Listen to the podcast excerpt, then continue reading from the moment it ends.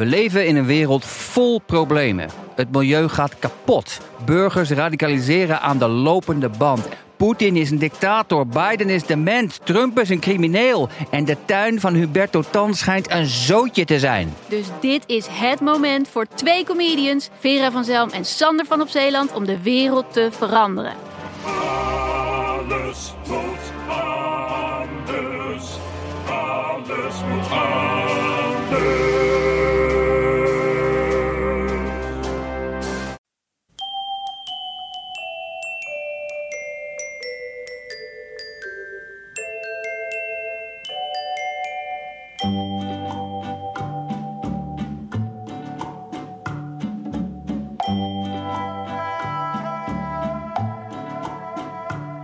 Welkom bij aflevering 63 van de Echt Gebeurd podcast, waar echt gebeurde verhalen worden verteld door de mensen die het zelf hebben meegemaakt. In deze podcast een verhaal van Linda Polman. Het thema van de Echt Gebeurd middag was de buur.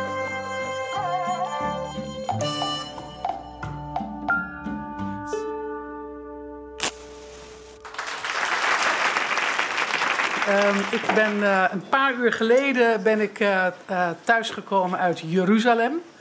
En dat zeg ik niet om, eh, om, eh, hè, voor het effect van ik lekker wel en jullie lekker niet.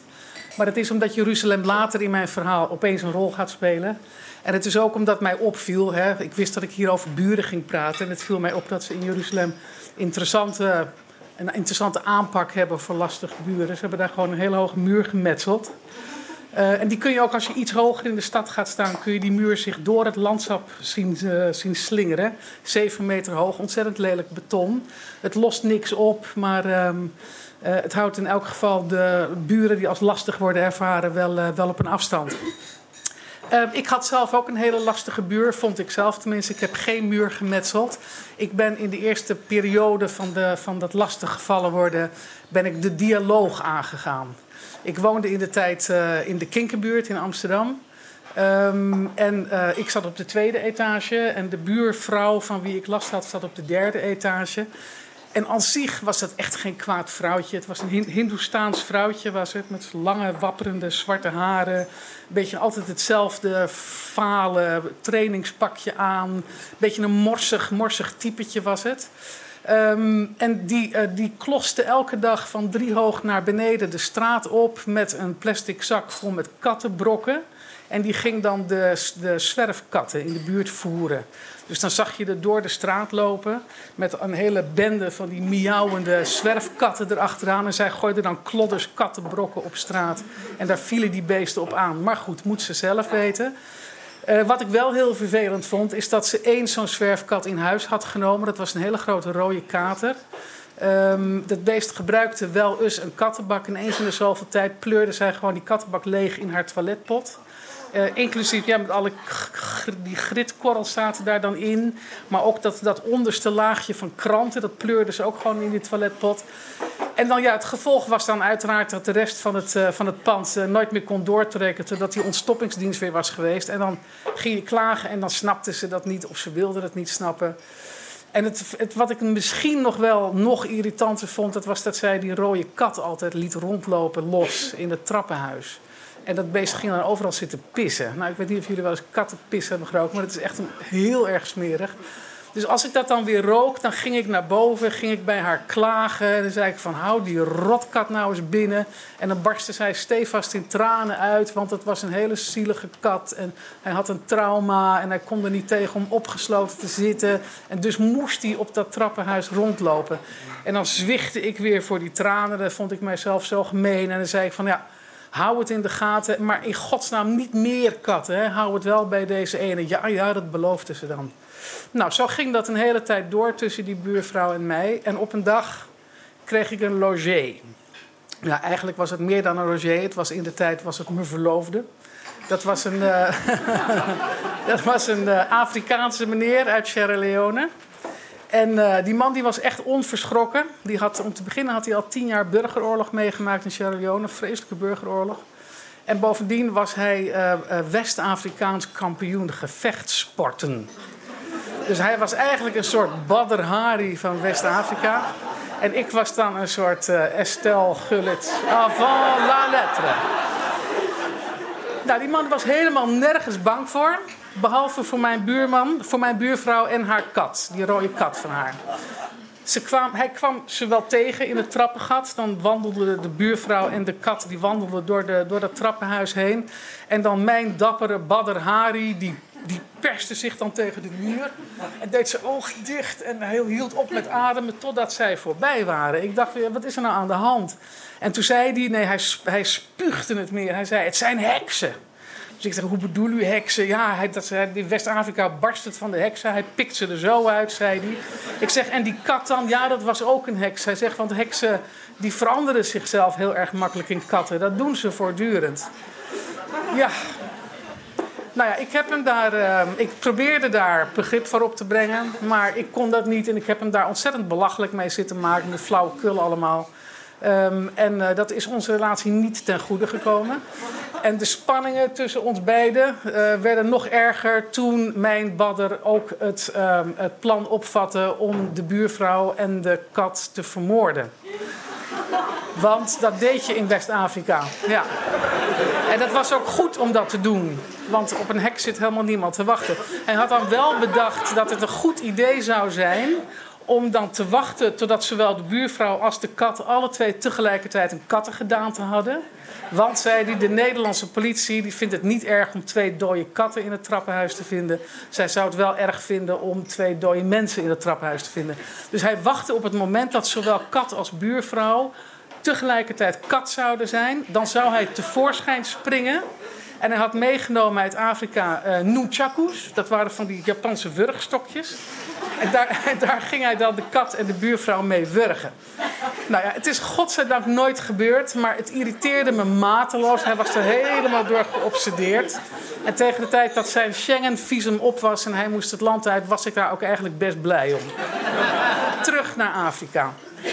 En dan kom ik nu eventjes terug op Jeruzalem, daar heb je hem. Het, zoals ik zei, hè, eh, ik was daar gisteren nog en ik was daar een week en ik heb daar ontzettend veel rondgewandeld. En Jeruzalem is een stad eh, waar je nou ja, duizenden, zo niet tienduizenden pelgrims en, en in soorten en maten tegenkomt. Het is daar één groot religieus samen zijn. Het is, het is, hè, mensen noemen het ook de heilige stad. Je komt daar onvoorstelbaar veel verschillende religies tegen. Hè? Jodendom en de islam en het christendom. En dat in alle variaties en alle soorten. Je komt daar nonnen van moeder Teresa tegen, maar Russisch-orthodoxe priesters en orthodoxe joden. En noem maar op, het loopt daar allemaal rond. En het heeft allemaal de meest merkwaardige rituelen. Ik kon er echt uren naar kijken in al die kerken en, en, en bij al die heilige muren. Hoe mensen daar letterlijk stukken steen aan het aanbidden zijn. Hè? Joden hebben dan de, de muur waar ze, waar, ze, waar ze tegen praten en die ze aanraken. En, ehm, ehm, en, de, en de moslims hebben dan die Dome of the Rock. Hè. Dat is dan een, een, een moskee waarin een rots staat waar Mohammed ooit opgestaan zou hebben. En de, en de christenen hebben een, hebben een blok, eh, een rotsblok, waar, waar Jezus gestorven zou zijn. Dus het aanbidt al die rotsen en stukken steen daar. En het, heeft, en het prevelt daar formules tegen. En iedereen is er dan van overtuigd dat je dan ja, het heilige in je krijgt. En dat je contact hebt met God en dat dat goed is voor je. En mensen geloven er echt in. Niet alleen in Jeruzalem, maar er zijn natuurlijk tientallen miljoenen mensen, misschien wel honderden miljoenen mensen over deze hele aarde. die in dat soort rituelen geloven. En ik was van plan om uh, het verhaal van mijn badder um, um, ja, vanavond een beetje lollig te vertellen. Van ja, die, die malle Afrikaan met, met zijn malle bijgeloven. Maar uh, toen ik daar door Jeruzalem liep, toen dacht ik van ja, maar zo mal hij, was niet veel maller als dat wij eigenlijk zijn met, met onze rituelen. En dat met zijn tientallen of misschien wel met zijn honderden miljoenen tegelijk. Dus ik ben daar iets anders tegen aan gaan kijken, tegen dat verhaal. En ik ga er dus ook een stukje aan vastplakken. Iets wat er gebeurde met de buurvrouw toen mijn badder alweer in, uh, in Sierra Leone was. En dat was het volgende. Um, ik hoorde, um, uh, op een avond hoorde ik geluid op de derde etage boven mij. Ik hoorde twee katten rondrennen. Ik weet niet of jullie wel eens uh, kat, katten bij de bovenburen hebben gehoord. Maar dan hoor je prrrt, en dan gaat het zo van de voorkamer naar de achterkamer. Prrrt, weer terug achter elkaar aanrennen.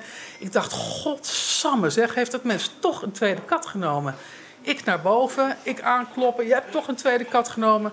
Waarop zij zei, nee hoor, zegt ze, ik heb nog steeds maar één kat. Ik denk, nee, jij liegt. En toen ben ik aan de deur gaan luisteren, mijn eigen deuren bij, uh, bij het trappenhuis. En ja hoor, daar hoorde ik die katten de trappen op en af rennen. Die trap op, die trap weer af. Ik denk, ik ga ze betrappen. Ik wacht tot ik die twee katten hoor. En dan ruk ik die deur open. En dat deed ik dus. Ik hoorde die twee katten. Ik ruk die deur open met een aha! Maar het waren geen twee katten. Wat er voor mij stond, voor, op, mijn, op mijn etage voor mijn deur, of wat er voor mij zat eigenlijk, dat was die grote rode kater van de buurvrouw. Met daarnaast de buurvrouw. Ze zaten alle twee op de grond voor me, omhoog te kijken. Ja, het was echt, echt waanzinnig. En, uh, en uh, ik zeg, uh, waar is die tweede rotkat? Waar, waarop de buurvrouw zei, nee hoor, zegt, ik heb geen andere kat. Ik zit hier alleen maar een beetje uit te rusten, omdat ik zoveel trappen heb gelopen. En ik heb dat toen geweigerd te zien als iets merkwaardigs. Want immers, ik, ik geloofde niet in heksen en ik geloofde ook niet in heksen die zich veranderen in katten. Ik heb dat mens uh, uh, uh, toch op de donder gegeven. Je hebt wel een tweede kat. Ik heb de deur dichtgegooid. En eigenlijk pas van de week in Jeruzalem dacht ik, misschien was het wel gewoon waar. Als, al die, als al die mensen hier geloven in het aanbidden van stukjes steen en in, in heilige geesten die door zo'n heilige stad rond waren. Waarom zou dan het enige merkwaardige bijgeloof, wat per se niet waar is, zou, zou dan het bijgeloof zijn van Sierra Leoners of van mijn badder uh, in mensen die zich kunnen veranderen in katten? En ik heb besloten om te aanvaarden dat het zo is. En dat ik die dag, toen ik die deur opendeed met een triomfantelijk aha, wel degelijk getuige ben geweest van de buurvrouw die seconden geleden nog een kat was. En die op het moment dat ik de deur openrukte weer vrouw werd. En daar geloof ik tot op de dag van vandaag nog steeds in. Dank u wel.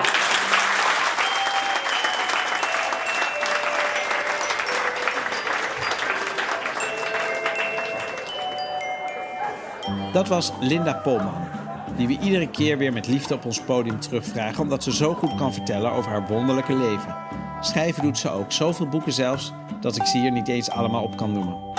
Echt gebeurd wordt iedere derde zondagmiddag van de maand opgenomen in Toemler, boven op het Hilton in Amsterdam. Heeft u zelf een bijzonder verhaal te vertellen of wilt u er gewoon een keertje bij zijn als er echt gebeurde verhalen worden verteld? Ga dan naar www.echtgebeurd.net. Daar kunt u zich ook opgeven voor onze nieuwsbrief. Bovendien is Echt Gebeurd te vinden op Facebook en Twitter. De redactie van Echt Gebeurd bestaat uit Eva Maria Staal, Paulien Cornelissen, Rosa van Dijk, Eva Zwaving en mijzelf, Micha Wertheim. De techniek is in handen van Vrijman en Vrijland. Dit was de 63ste podcast van Echt Gebeurd. Als dat niet genoeg is, er is dus ook al lang een Echt Gebeurd luisterboek. Ideaal om cadeau te doen aan mensen die geen podcast kunnen luisteren.